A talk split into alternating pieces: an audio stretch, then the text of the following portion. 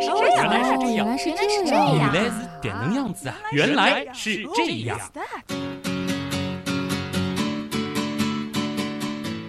欢迎各位来到《原来是这样》。各位好，我是旭东。大家好，我是水兄。我们是东施效颦。听到我和水兄的这个组合出现，大家都知道啊，原来是这样，又开启了一个东施效颦的系列。这是东施效颦的第七期，同时呢，更重要的是，二零一七年原来是这样的第一期。嗯，熟悉原来是这样的朋友应该知道，二零一五年的开年，我们其实是做了立法这一个系列；二零一六年的开年这一个月呢，我们是做了跟年龄相关的一个大系列。那么到了二零一七年，我们要做什么呢？嗯，按理说应该是跟时间相关的一些东西，但是。迫于种种的压力啊，和水兄呢是决定要填上一个大坑，实在扛不下去。对，因为其实，在二零一五年年终盘点的时候，曾经说过，明年我们会填上一个坑，对吧？我一直强调是明年这个概念，因为现在虽然公历年已经是二零一七年了，但是农历年依然是在丙申猴年里。所以呢，还没有正式到年底，对不对？对，还还还还还还算 还算。所以在二零一七年的第一个月以及丙申猴年的最后一个月里面呢，原来是这样，要把这个大坑正式的给填上。嗯，那就是我们第一次要正式的以量子作为节目的主题来展开这个大系列。对。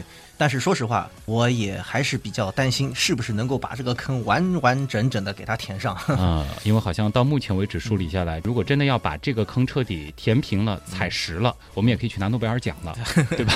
至少刚才我们也在商量啊，有点像大学里面的整个一个学期的课程啊啊！所以其实简单的这一个系列的几期，可能还只是我们说让大家起码能够稍稍尝到一下梅子，然后稍稍生津止渴一下。我觉得还是跟我们当时做相对论类似啊，还是为大家理一理这个思路啊，把一些来龙去脉把它给大家再稍微的梳理一下，对不对？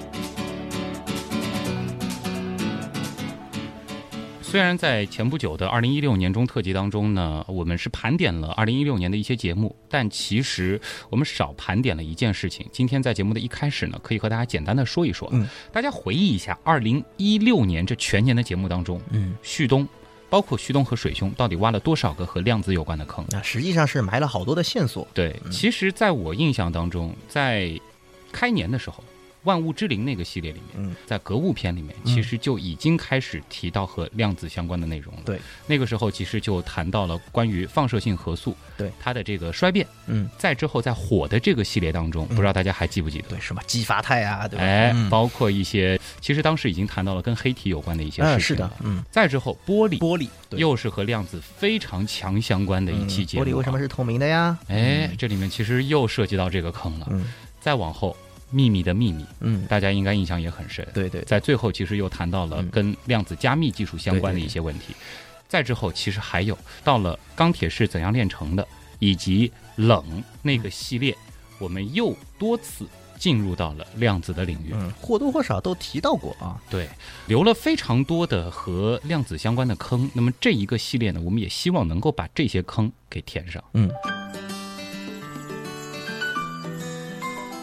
我不知道水兄第一次接触量子这个概念是什么时候？我还真想不起来啊。可能是在中学，中学的那个时候，其实是物理课，在学那个和原子啊、电子，包括什么电子云啊，在讲这些东西的时候呢，自己就去翻了一些资料。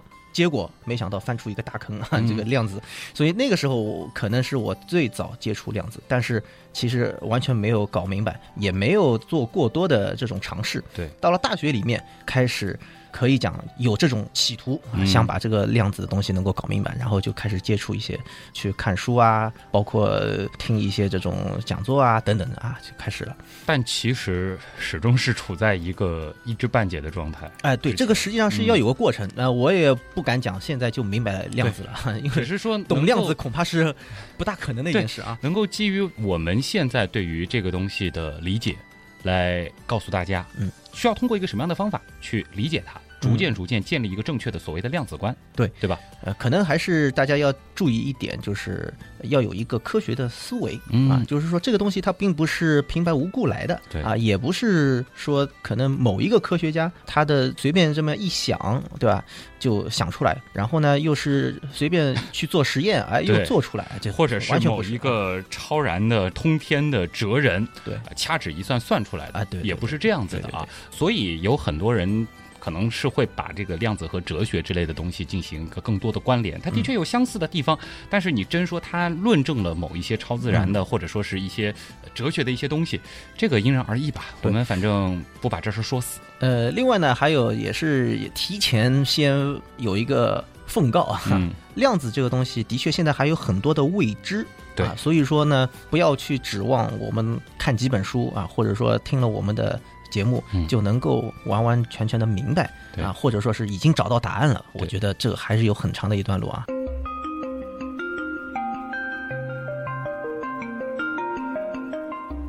呃，我再说一个，我第一次接触这个概念是什么时候啊？我印象特别深的，且我知道它就是和量子相关的，其实是在一本科幻小说当中。嗯，我跟水兄其实曾经提过，就是《银河系漫游指南》啊，对，这里边其实涉及到了一艘非常有意思的宇宙飞船，它为什么能够实现在银河系当中的各种瞬移？嗯，它其实是用了一个非常 有意思的梗，嗯，也是基于量子的，就是它可以控制概率。他把一件看上去非常不可能的事情发生的概率调到了百分之九十九点九九九九，结果这个事情就变成可能了，就是人为的来控制这个概率啊，这个也是 对概率这个概念，其实从我们今天开始，包括之后的几期节目，它会一直的贯穿。可以这样啊，旭东顺便就是把我们可能耳熟能详的啊那些量子的奇奇怪怪的东西，可以先罗列一下。对。就比如说啊，最经典的，大家想到量子，就要想到那只猫了啊啊，薛定谔的猫。对，嗯，生和死，它的确是可以处在一个叠加态。嗯，所谓的叠加啊，呃，所谓可以生又死，从他的那个角度来界定一个。零和一中间的状态，嗯嗯嗯，或者说就是生和死的一个重叠的状态。但是，比如说我们不放薛定谔的猫进去，我们放一个薛定谔的水兄进去，水兄站在那个奇怪的盒子里面，他真的能够感觉到自己是处在一个叠加的状态吗？这是一个很大的问题嗯！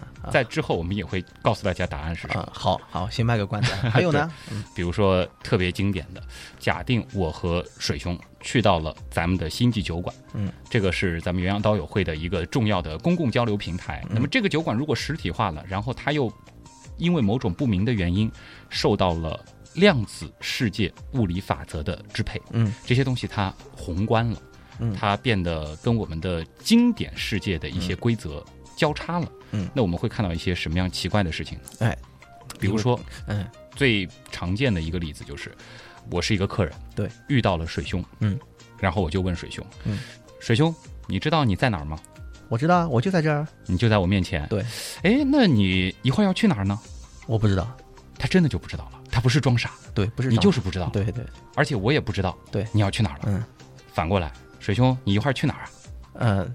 那就可能会说我会去哪里哪里，哎，忽然之间水兄就不知道到哪里去了，嗯，就是说这个话的时候就已经不见了，哎，或者说其实我在问出这个问题之前，我根本就不知道水兄在哪里，但是水兄来一个奇怪的意识告诉我，水兄一会儿要去哪？好吧，我觉得可以打住了。这个其实会越说越玄幻，因为其实这里我们要给大家一个很重要的一个概念啊，就是说在帮助大家来想象量子世界发生的一些奇怪的事情的时候，我们不可避免的会用我们的这个经典世界，所谓的经典世界就是我们熟悉的这个世界的一些例子、一些东西来进行比喻。但大家要记住，无论如何去比喻，我们都在用经典世界的东西。嗯。这个其实本身就违背了，这是不得已而为之啊！为了让大家能够去直观的，或者说是能够去稍微形象的去想象一下啊。但实际上，量子有很多东西真的是很难去想象。对，再比如说，在量子的星际酒馆里边，嗯，我们的水兄也好，我也好，我们可以无处不在，嗯，在这个酒馆的任何一个地方，但是当水兄要看我的时候，嗯，我就固定在了一个地方，嗯，这又是一个非非常奇怪的事情啊！这个量子世界它本身就是必须要这样来描述啊，就是这样。或者说，星际酒馆的大门它是一个非常复杂的迷宫，我要进入到这个大门。如果说我是一个量子状态的旭东，那我可以在最快的时间内找到这个迷宫的通路，然后走到这个大门。无论这个迷宫设计的多复杂，我总能在第一时间知道它的最短的路径。我是如何做到的呢？哎。而这些事情，其实我们用的是经典世界的一些例子，嗯但它确实真实的发生在了量子世界里面。嗯，答案就是天知道。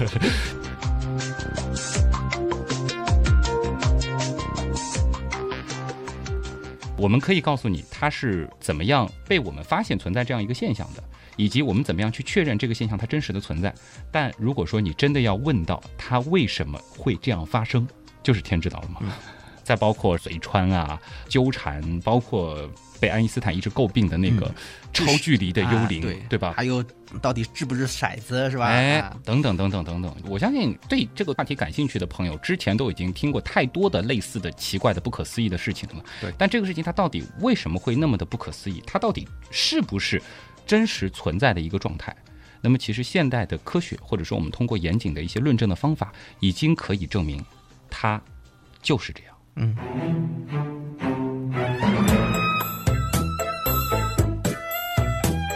好了，前面的铺垫铺垫的差不多了啊。嗯，总算开始和大家讲了。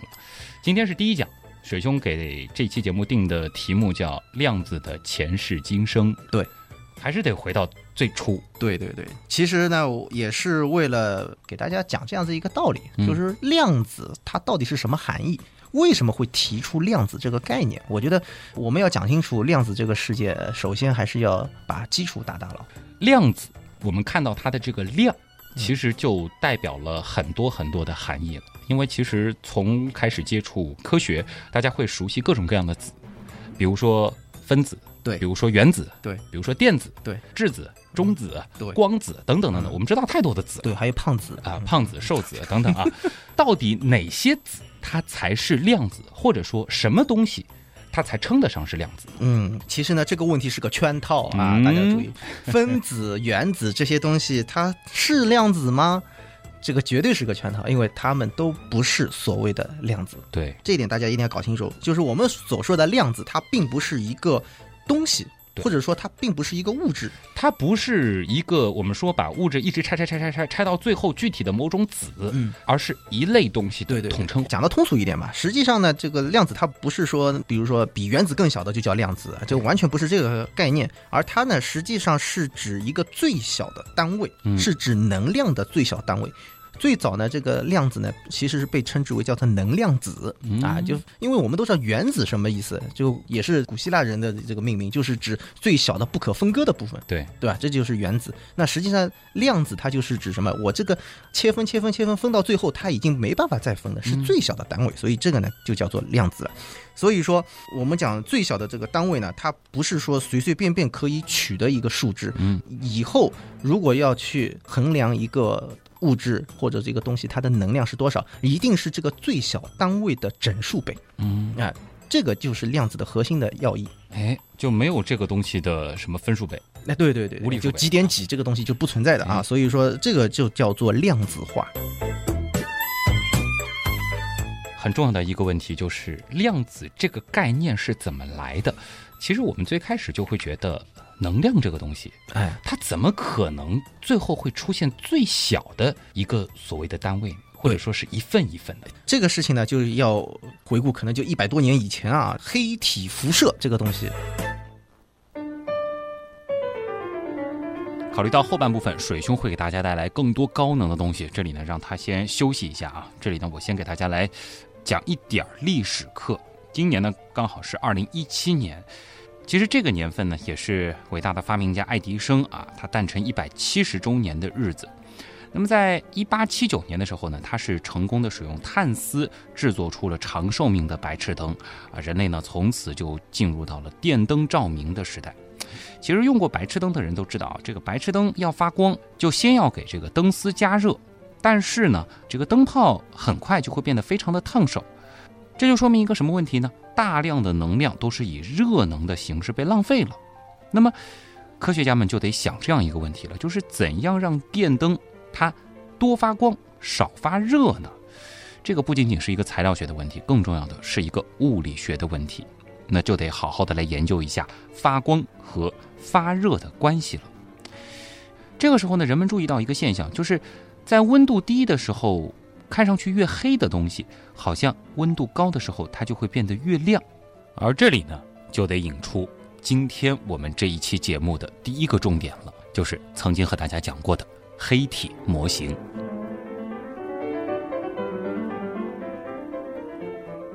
帮大家来回回课，因为谈到一个物体它的发光，嗯，和它的发热，那不得不就谈到了黑体这样子的一种理想模型。对，简单的和大家再来说一说吧，就是我们日常生活当中其实都能够直观的去感受，我们穿白色衣服和穿黑色衣服走在太阳底下，其实我们感受到的那种。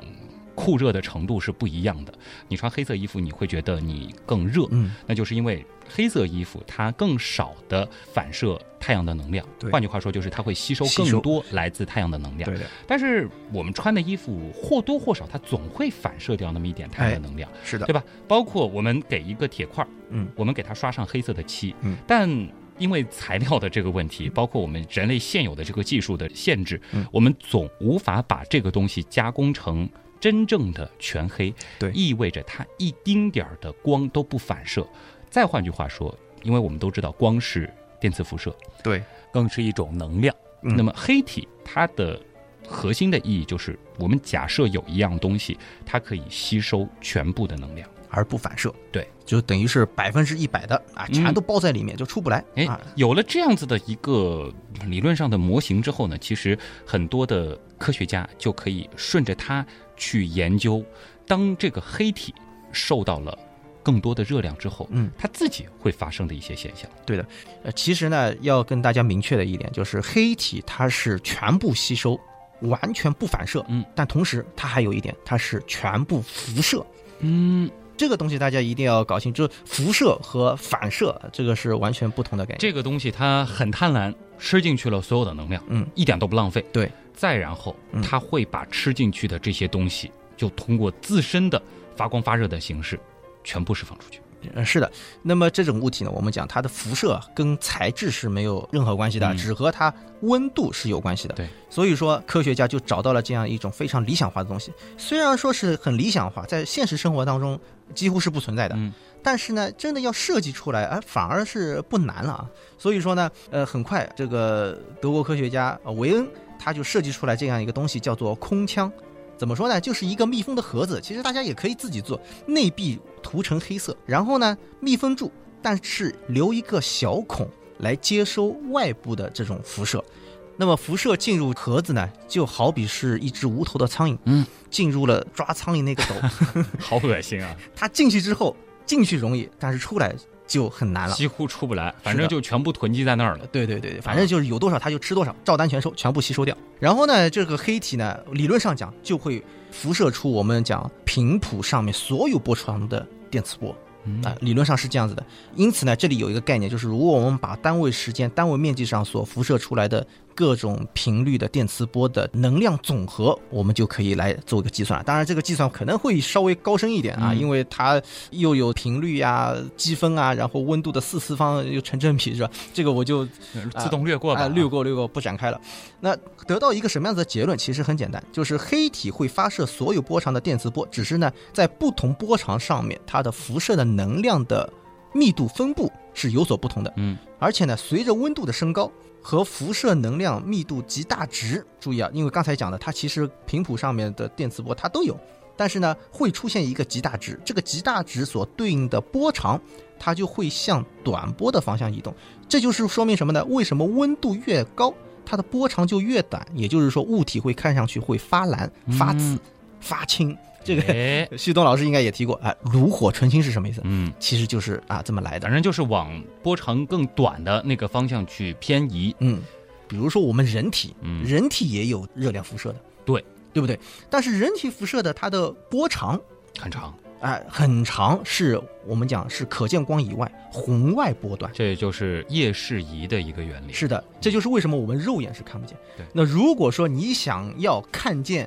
人体的热量 要发光，就我自己要发光，我得加热到多热？你必须要给它啊狠狠的这个加热。看了一下啊，如果说一个黑体，我们就讲黑体啊，这个和我们的人体还是不一样。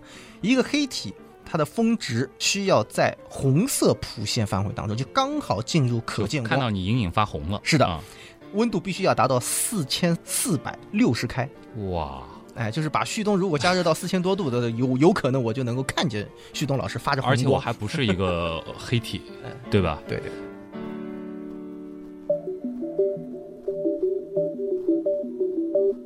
刚才你说到的这个，毕竟加热人啊，好像有点不太直观啊，对吧？毕竟我们不可能这个拿一个水兄或者是旭东去加热一下，但是我们在日常生活当中其实都见过一个非常熟悉的例子，那就是我们在关白炽灯的时候，嗯。当年的那个钨丝灯，大家应该还有印象，就是在关灯之后那一会儿时间内看这个灯泡，会发现它会发生一个小小的变化。嗯，就是说它从明亮的状态到全黑，它并不是一下子的。我们其实可以看到中间的这个钨丝颜色上在发生变化。对，最开始的时候，也就是说通电的这个状态下，它是发出白白的偏黄一点的光，对吧？关了灯，你会发现它的这个颜色从白的刺眼，嗯，到开始变黄，对，到橙，到红，然后是暗红，对，最后一下子黑了，哎，也就是说它其实是有一个过程的。对，那如果说这个时候我们再手贱一点啊，把手放在这个灯泡上，你会发现它的这个温度也是从开始是非常烫手，对，逐渐逐渐逐渐逐渐冷却。对对对。那其实对应的就是在这个里面的钨丝，它其实也是发生了一个温度的变化。是的，从这儿其实我们就可以反推出一件事情，那就是。对于钨丝这样子的接近于黑体的东西来说，在比较高的温度时，它发出的这个光芒，它呈现出的是白色；在比较低的温度时，它是逐渐逐渐向波长长的那一端去偏移。嗯，但是白的另外一边是什么呢？嗯，如果说我们给这个钨丝更多的能量，它会呈现出什么样的颜色？对。这个呢，实际上就是我们讲的全波段的这样一个概念，就是我们现在看到的只是一个可见光波段，对它实际上呢涵盖着电磁波的所有的这个波段。嗯，所以说科学家在研究的时候，它是直接通过什么呢？通过测它的辐射的波长，嗯啊，来建立这样子一种关系。所以说非常了不起的一个科学家，就前面我们提到啊，发明黑体的这一位韦恩，他呢就找到了一个所谓的经验公式。这个公式呢，揭示了能量分布和波长以及温度之间的关系。嗯，韦恩是从波的这个角度来入手解决这个问题的。是的，他虽然找出了这个公式，但是突然发现，在短波的波段，这个公式它和实验的结果呢是符合的很好的。嗯，但是在长波的波段呢，却有着明显的偏离。也就是说到红光再往外，嗯，红外等等。对，就会发现实验的这个结果和它这个公式所预言的这个结果是有一定的偏差的，是的，而且之后是越偏越大。对对对，但是呢，当时因为工业上主要是研究这个电灯泡啊，所以呢，好像也够用啊，要也就是要它发光。那既然这样呢，问题存在着，所以一定要去解决掉。那么另外两位科学家瑞利和金斯呢，他们也是根据经典统计理论呢来进行研究。他们呢也是得到了一一个公式，这个公式呢，我们就把它称之为瑞利金斯公式。这个公式，哎，恰巧相反，它在长波情况下呢，和实验的结果符合的比较好，但是在短波的范围当中，它的能量密度啊，显得是什么迅速的单调上升。然后，如果说是从数学上面来讲呢，它就出现了一种什么情况呢？能量密度无穷大的这种结论。嗯，这显然是很荒谬的，对不对？所以说，在物理学史上就把这种缺陷称之为紫外灾难，这个就直接导致了我们量子的诞生。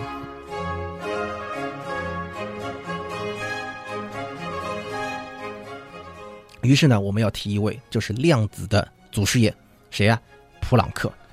普朗克呢，他想做一件事情，嗯，他就觉得，既然啊，瑞恩公式在短波的时候它挺管用的，瑞利金斯公式是在长波的时候挺管用的。那么好，是不是可以有一个办法让他们各管一头，嗯，分别发挥作用？意思就是说，在波长短的时候，这个公式它就可以变形成瑞恩公式；对，到波长长的时候，稍微一转换，它又可以变成瑞利金斯公式，也就是说想把这两个公式统一起来。嗯，所以说我们讲普朗克他不愧是个天才啊，还他还真的通过数学的方法得到了这样一种新的公式。然后呢，德国的物理学家鲁本斯呢，他就把这个公式和实验结果呢进行了一个对照，结果发现，哎，的确不管是短波长还是长波长，好像都挺吻合的。嗯，但是呢，我们讲这个公式，它还是被称之为一个叫做经验公式。为什么呢？它缺乏理论的根据，你怎么来的？是一个有点像数学技巧一样，哎，就是猜出来的，或者因为其实就是一种数学方法内插嘛，嗯，然后他就拼凑出来这样一个公式。因此，普朗克呢，他也在想办法怎么样能够自圆其说，嗯，啊，于是呢，他给出了两条非常重要的假设，说什么呢？第一个呢，它是把这种黑体为什么会有辐射呢？就是分子、原子的这种振动，它把它看作什么呢？看作一个叫做谐振子，嗯。那这些谐振子呢，可以发射以及吸收这种辐射。谐振子的能量，它并不像经典物理学里面所说的，它可以取任何值，而是呢，它必须是什么呢？是离散状态，或者叫做分立状态，是某一个最小能量单位的整数倍。第二，这些谐振子组成的一个系统，我们把它叫定域系统呢，它是符合波尔兹曼分布啊，这个可能比较复杂一点，它是一种概率的分布。啊，注意啊，是概率的分布，描述的是什么呢？理想气体在受保守外力作用或者保守外力场作用下呢，它是不可忽略的，处于热平衡态下的气体分子按能量分布的这个规律。说人话啊，说人话。举个例子吧啊，就是说原子的能量它只能取最小单位的整数倍，而不是连续的值。也就是说什么？比如说旭东啊，你肚子饿了要补充能量，嗯，那就怎么办？我们吃点饺子好不好？但是呢，我这边给你的饺子呢，哎。你只能一个一个吞下去，凭什么？我不能半个半个吃，对，就咬一小口不行。你不能做不到，就只能吞。对，这个饺子它很特殊啊，这个饺子就是一个能量的最小单位。普朗克就把这最小的能量呢称之为什么呢？能量子。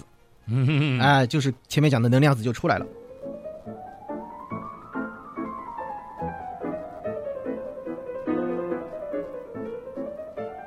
那对于。频率为缪的这个谐振子啊，它假定的一个东西，这个叫谐振子，最小能量就是什么呢？epsilon 等于 h 乘以缪。大家注意，这里就诞生了一个 h，就是我们把它叫做普朗克常量啊，就这么来的。呃，或许前面讲的大家还不是太明白，就是什么叫做连续的，什么叫做分立的啊？可以再给大家讲一个很简单的，我们日常生活当中说，我们都知道这个满七周岁就可以上学，对对吧？上小学一年级就是七岁，八周岁的话就上两年级啊，以此类推。那如果你愿意，你可以认为，比如说我今天我过了七周岁的生日，那明天啊，我们可以把一年三百六十五天我们 平均一下，是吧？那么明天我就是七点零零二七岁，可以吧？后天我是七点零零五五岁，可以吧？呃，甚至我每一分每一秒我都可以计算我的年龄，而且秒还可以继续下面进行拆分。对，但是有一点，我必须是到了。八周岁才能升一个年级，一年级升为二年级，所以没有我今天是一点零零二七年级的说。对，这是没有的。嗯，所以说大家可以看到，这里讲的一年级、二年级、三年级，就是我们讲的什么呢？就是离散的，或者说叫做分立的物理量。嗯，到这里我觉得还是有一个东西挺恶心人的啊，就是说要满足他这个经验公式，他要完成两个在当时看来非常令人讨厌的假设。第一个就是前面水兄说的，这个饺子得一整个一整个吞。另外，它是一种概率分布。嗯，满足这两个假设不算，要让它这个公式成立，它里边其实还带出了一个令人非常不喜欢的 h，也就是这个普朗克常量。嗯，这个 h 它到底意味着什么？它实际上啊，说实话，可以这样认为，他是受过经典物理正统学习的人啊，他呢是希望通过。经典物理来解决这个问题的，但是呢，发现不行，万般无奈之下，他假设了这个，就是所谓的这个量子。因为大家总会有这样子的一种感受，就是无论是黑体也好，或者说我们日常生活当中感受到这个太阳的能量，或者说升温这些过程，我们总觉得能量它是一种连续的方式上升的。哎，对我有了一度。嗯，一度到两度之间，它一定有零点零零零零零一、零点零零零零二，应该是一个无限的连续的状态。对对对，持续上去或者是下去。嗯，那凭什么到最后它变成了一份一份，而且这一份它是不可分割的？嗯，这个呢是大家的通常觉得很疑惑的地方，但实际上我们到后来才认识到，就是我们讲宏观当中观测到的能量，实际上你到了微观层面上，它就是一份一份的。这并不是我们测量精度达不到的一个原因，嗯，而是到微观它就是如此。对，然后到了宏观，那你就没办法再区分它的这个量子了，因为这个量子是实在实在太小了，是对不对？应该讲，普朗克也希望。这里的一个 h 是他所临时替代的一个东西，他想把它消掉，他事实上也在努力，但是呢，觉得哎，这个东西是做不到，哎，这个挺有意思的。他自己是努力了十多年，嗯，依然没有成功。对，而且越来越多的实验发现，这个 h 它存在一个合理性。对，应该讲当时他并没有意识到。他做了一件非常了不起的事情啊！后来才发现啊，这个的确是非常伟大的一个时刻。一九零零年的时候。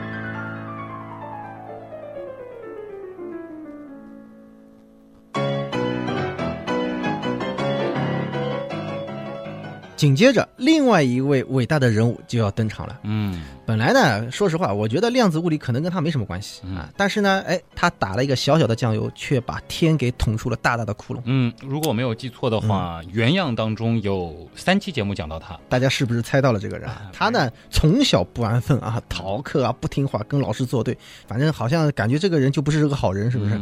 他是谁呢？爱因斯坦。爱因斯坦他老人家在这个时候。怎么会掺和到跟量子物理起源有关的事情当中的呢？实际上呢，在一九零一年的时候呢，他就对德国物理学家勒纳德做过的一个实验，叫做光电效应实验，就已经产生了极大的兴趣了。哦，这个著名的实验还是得给。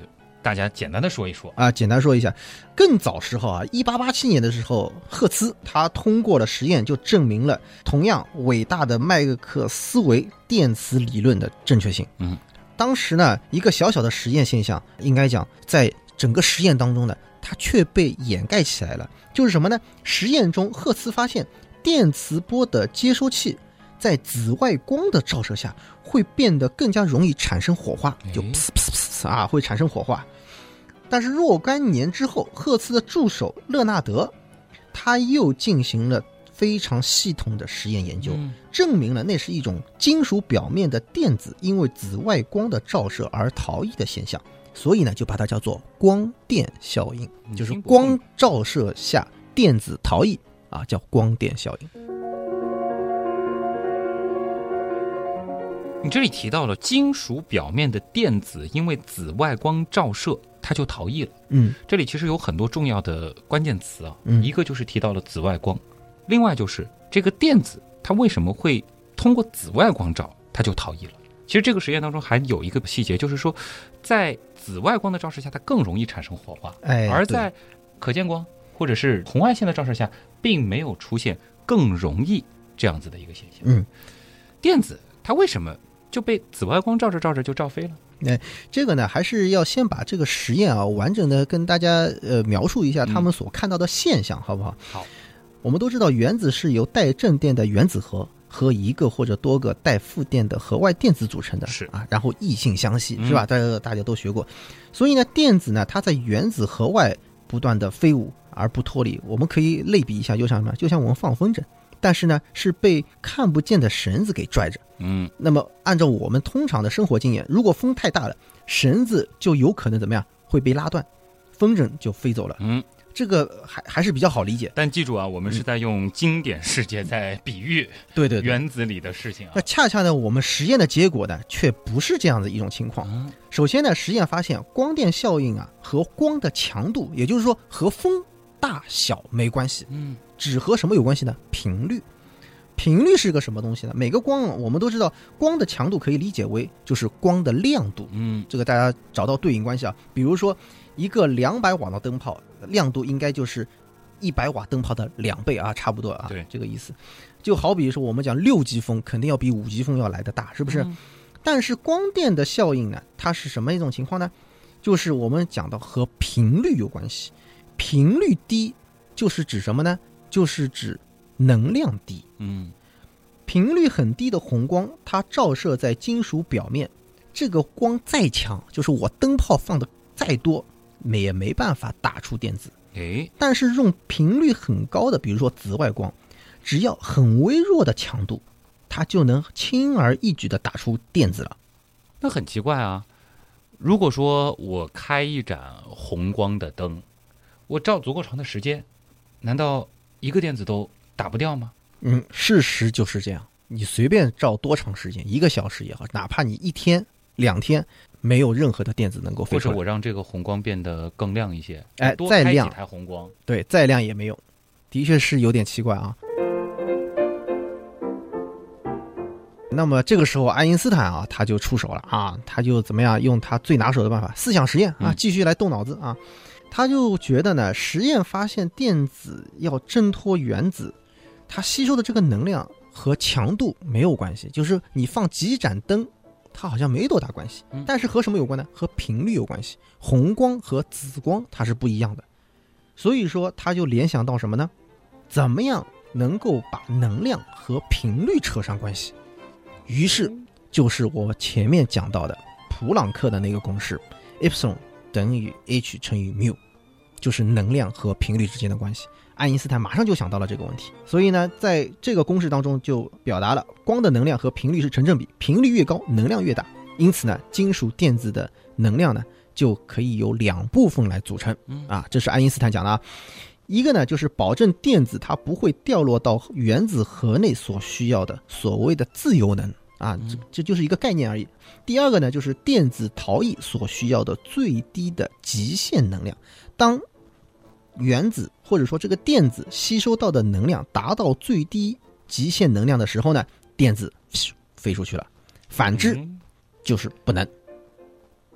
再换一个比喻呢，可能更有助于大家来理解我们前面提到的光电效应当中的一些比较让人觉得不可思议的事情，就是为什么我们用红光去照的时候，再多的红光，或者说是照再长的时间，也不会有电子飞走。对，反过来，我们用紫外光，也就是说频率比较高的，现在我们看来就是说它具有更高能量的光，嗯，去照的时候，哪怕非常的微弱，我们也能够在很短的时间内。照飞非常多的嗯，而且不是很短的时间，是瞬间。瞬间，对。这个时候呢，其实我们就需要带入一个比喻了。假定旭东和水兄，嗯，跑去了一个游乐场玩一种游戏，嗯，他的这个玩法呢，就是我们要用它提供的那个射击枪去打一些玻璃瓶。打掉越多的玻璃瓶，嗯，这个游戏就算获胜，嗯。那么我们两个呢，各自分配到了一把枪，嗯。我的这个枪呢，射出来的就是大家比较熟悉的那种橡皮子弹，嗯，啊，一个个非常的扎实。但是呢，我只拿到了三发子弹，而水兄呢，他拿到了一个可以无限发射的泡泡枪。对，大家可能在这个公园里经常看到小孩玩啊，那个泡泡枪。水兄呢，拿那个枪，但是他有无限的子弹，我只有三发子弹。去打这个瓶子，那么如果说我和水兄的这个射击的技能都差不多，那请问谁更有可能打掉更多的瓶子？嗯，答案很明显，对，那就是我。对，就是即使我只打中一个瓶子，嗯，虽然我只有三发子弹，但我好歹是能够有可能打中瓶子的。对，但对于水兄来说，我凑的再怎么近，这个泡泡还是没办法把这个瓶子打掉。哎。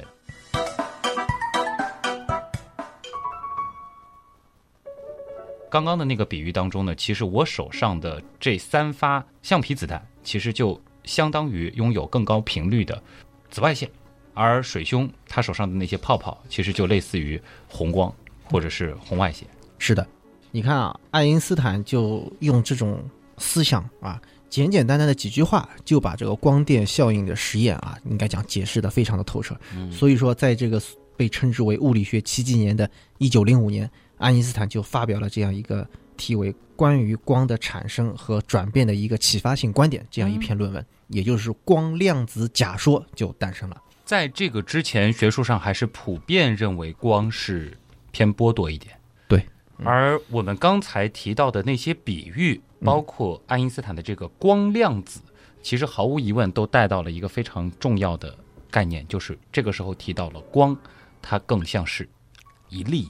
对，一粒一粒的，它呢就是解释这种像粒子啊，就好比就像水龙头里面，你这个水你可以变成一滴一滴的，但是水龙头一打开，你可以变成一个一股水流，哎，这就是爱因斯坦的一个比喻，就是说什么光它是一种光束，嗯，但实际上里面组成光束的是什么？是一个一个叫做光量子。注意啊，这个时候还是讲光量子，并没有讲到光子，光子的概念还没有诞生。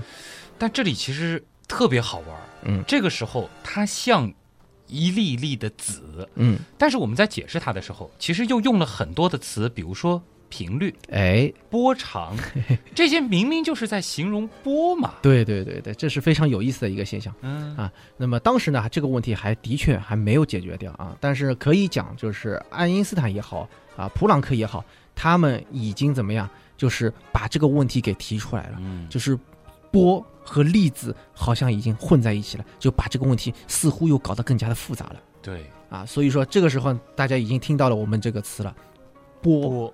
力二象性，二象性，对的。其实这个坑其实挖了很长时间了啊。那么今天这期节目还剩下一点时间，我们就把玻璃二象性它到底是怎么来的，简单的和大家说一说。这个实际上也是很早很早以前的事情了啊，呃，应该讲人类比较早的就认识到光是一种电磁波啊，或者说是光具有波动性。然后呢，到了一八零七年的时候，就是托马斯杨啊，就是他在出版《自然哲学讲义》里面呢，总结了他的一些光学方面的一些工作吧。其中有一项实验很出名，就是什么呢？他把一支蜡烛放在了一张。开了一个小孔的纸面前，嗯，啊，就这样呢，就形成了一个所谓的点光源。对，然后呢，在这张纸后面呢，再放一张纸，这张纸上面呢，开了两道平行的狭缝，然后从小孔中射出的光穿过两道狭缝，再投到屏幕上。这个时候，奇怪的现象出现了。照理来说，其实最后的那个屏幕上应该出现的是两道亮缝才对。嗯。因为光是直线传播，哎，哎，好像应该是射出来两条缝，是吧？但是事实是什么呢？在屏幕上形成了一系列明暗交替的条纹，嗯，这些条纹啊，就是我们所说的什么双缝干涉条纹。你会想到什么东西？什么东西会有条纹？水波，嗯，波峰加波峰。更大更大的，然后波峰碰到波谷就抵消就抵消掉了，然后波谷碰到波谷是更深的波谷，对，所以才会有这样的条纹。对对对，就是我们碰到光呢，就变成什么明暗相间了。嗯，那么这就说明什么？这就说明这个光它是什么呀？像波一样的东西了。哎，这个毫无疑问可以证明，嗯，光是一种像波一样的东西了。哎，所以说呢。这个时候啊，应该讲这个实验扮演了非常重要的一个角色。嗯，那同时，其实这个双缝干涉实验在量子物理后面的研究当中依然是非常重要的。这个我们在后面还会提及到。嗯，这是一个比较快就能填上的坑。是的。其实大家以前所学到过光的那些特性，比如说反射、折射这些东西呢，在牛顿那个时候。就已经认识到了它的规律，但是他把光呢就当做什么粒子来对待，对，走直线嘛，可以反弹回来，这都是粒子。那随后呢，就是托马斯杨的实验告诉大家，这个光是具有波动性的。嗯，再加上麦克斯韦的方程组一提出来之后，我们就认识到了，把这个称之为什么电磁波。嗯，所有的光它就是都是电磁波。好，这个光到底是波还是粒，就开始。打架了，旷日持久的争夺。对，当然那会儿前面其实提到了，就是普遍大家好像更接受于光，它就是一种波了。嗯，但这个时候爱因斯坦又插进来，嗯，说光是光量子。对的，但他用波的一些性质来解释光量子。所以说，我们讲的这个波粒二象性，到这个时候应该讲才能是真正的提上来。这两个东西不把它完全区分开，不是你死就是我活。对，对吧？在以前呢，光。到底是粒子还是波？这就像是两个泾渭分明的帮派一样。嗯，这个光呢，你要么加入波派，嗯，你要么加入粒子派，嗯，总之呢，非黑即白。对，一定要选边站。但是呢，逐渐逐渐，大家会发现，这个光啊，好像真的是骑墙派。有的时候呢，他像是波派的人；对，有的时候呢，他就像粒子派的人。嗯，而且这些呢，他都有实验可以去证明它。是的，那个时候人真的觉得。波就是波，力就是力，嗯，不可能出现一个中间状态。对，但恰恰光，它就是一个中间状态。哎，但这个就很让人困惑了，因为在我们所熟悉的这个世界里，好像我们无法想象什么东西，它可以既是波又是力，或者说它既不是波又不是力。嗯，好像总是觉得朦朦胧胧，就是搞不懂那个什么东西。你会觉得这是一个非常非常可怕的事情，而到了量子世界，这个波粒二象性不仅仅表现在我们说一大堆光子所组成的光束。以后我们会提到什么电子啊，还包括其他的基本粒子，它都有波粒二象性，哪怕是单个的光子。好，我们先埋个伏笔。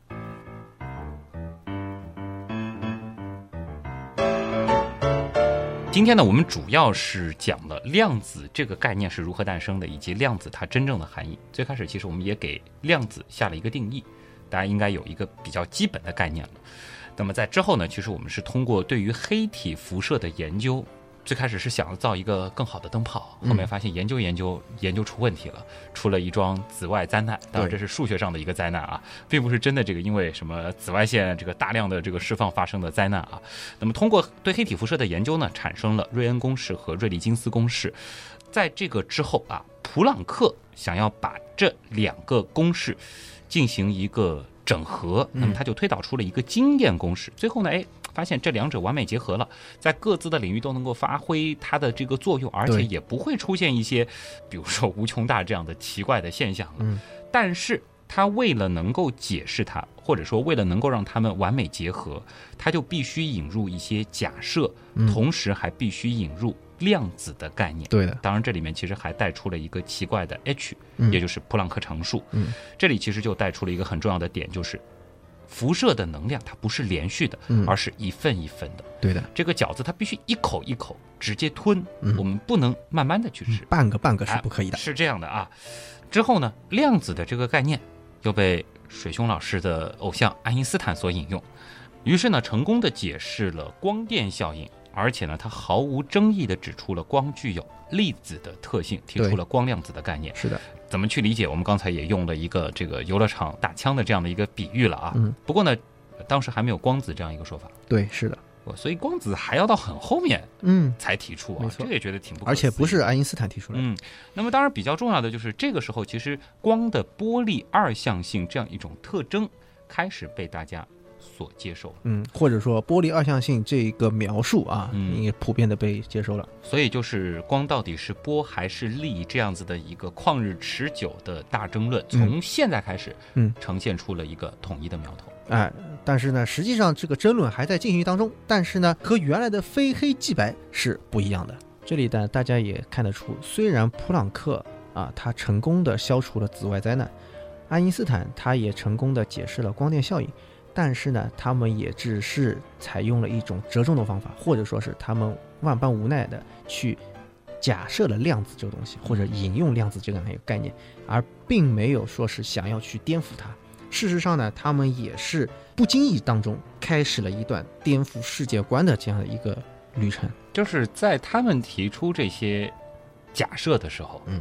或者说他们在解决一些当时的这些问题的时候，他们心里其实还抱着，在最小的尺度下，嗯，事物的规律依然是按照着经典物理所描述的这个规律运行着的。对对，还是想用经典的方法去解决啊！但是呢，发现哎，慢慢慢慢的就会出现什么呢？颠覆我们的世界观，日后则会继续啊，而且是更加彻底的颠覆。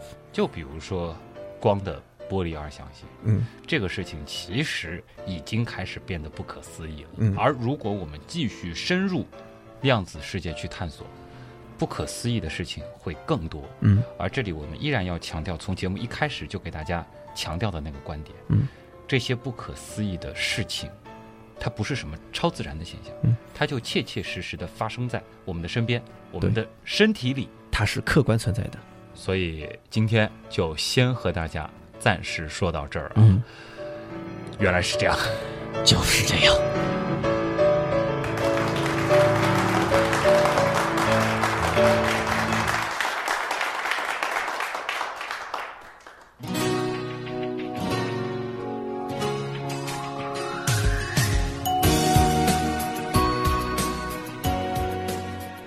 其实说实话，原样填量子这个坑啊，为什么拖了那么长时间？还是一句话，就是量子这个坑实在是太大了，你要填根本填不上。嗯，关键是想要理解量子。不容易，想要把量子再介绍给大家啊，科普出来，我觉得更难啊，也是在这方面啊做一些小小的尝试啊，也是压力山大啊。我们知道这个科普界很多大神其实都试图从各个角度给大家讲呃量子这样一件事情。那么其实我们也只是通过我们对于这个事情的理解，简单的告诉大家一些它的这个来龙去脉。嗯，另外其实就是想通过这样一系列节目之后给大家一个。概念或者说是一个方法，便于大家去尝试，能够理解它们。最后呢，不忘做一下广告。好，老规矩啊，嗯，客人优先。其实水兄也不是客人了啊，当然这个水兄他有自己的这个微信订阅号，所以呢，先安利一下水兄。好，谢谢啊。虽然这一期做的是量子，但是呢，水兄平时做的还是天文的科普啊。呃，有一个微信的订阅号叫“天文茶餐厅”啊。欢迎大家能够来订阅，跟我一起来聊一聊天文的东西啊！我们关心头顶上的共同的星空啊！当然，其实星空背后啊，这个有受到相对论支配的东西，又说到经典物理支配的东西。其实它的内部也有跟量子相关的。你够了，对吧？咱们要扣题嘛。那么在之后呢，就是我俩的微博了啊。旭东的微博呢就是旭东，水兄的微博要么等旭东艾特水兄吧，反正也能搜到啊。搜水兄应该能搜到，搜水兄应该可以搜得到啊。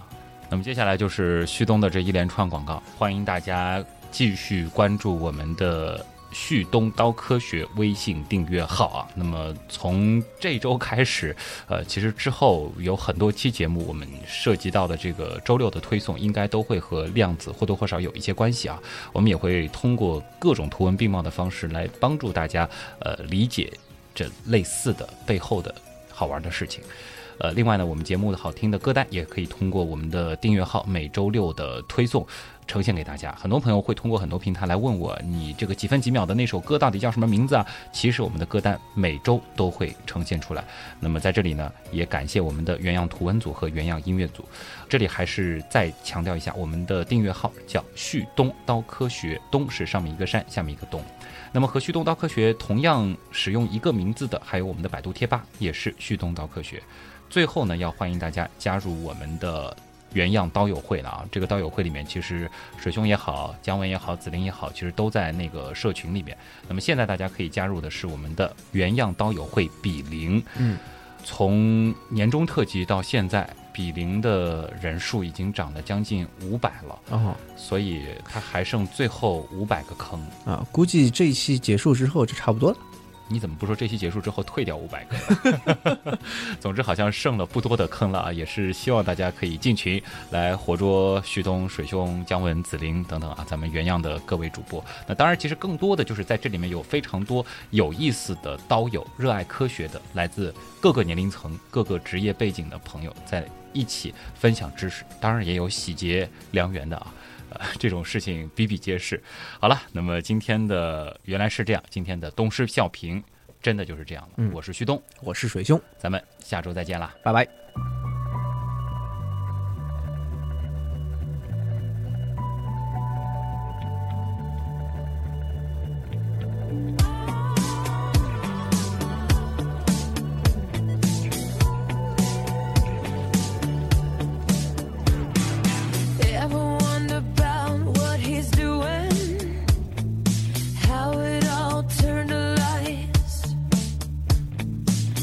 Sometimes I think that it's better to never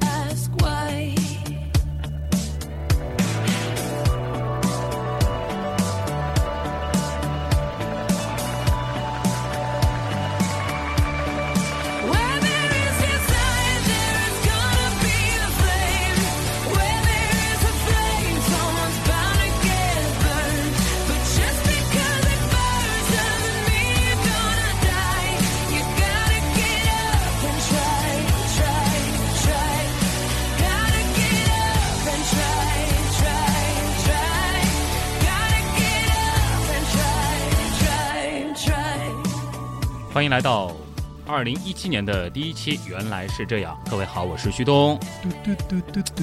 能怎样呢？好吧，强行要制造彩蛋。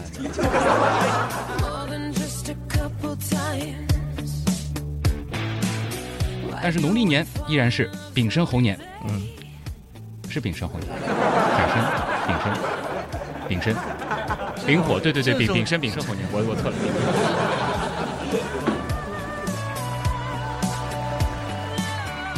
所以呢，对于频率一定频率的谐振子，它的最小的能够讲这个公式，可以讲，没问题，可以讲的。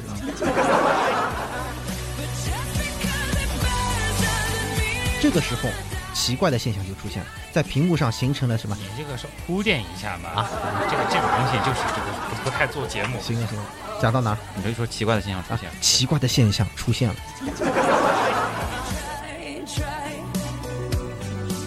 在波和力中间，真正出现了波利这样的一个新的阵营。我天哪！怎么有点怪啊？你不用这么补刀啊！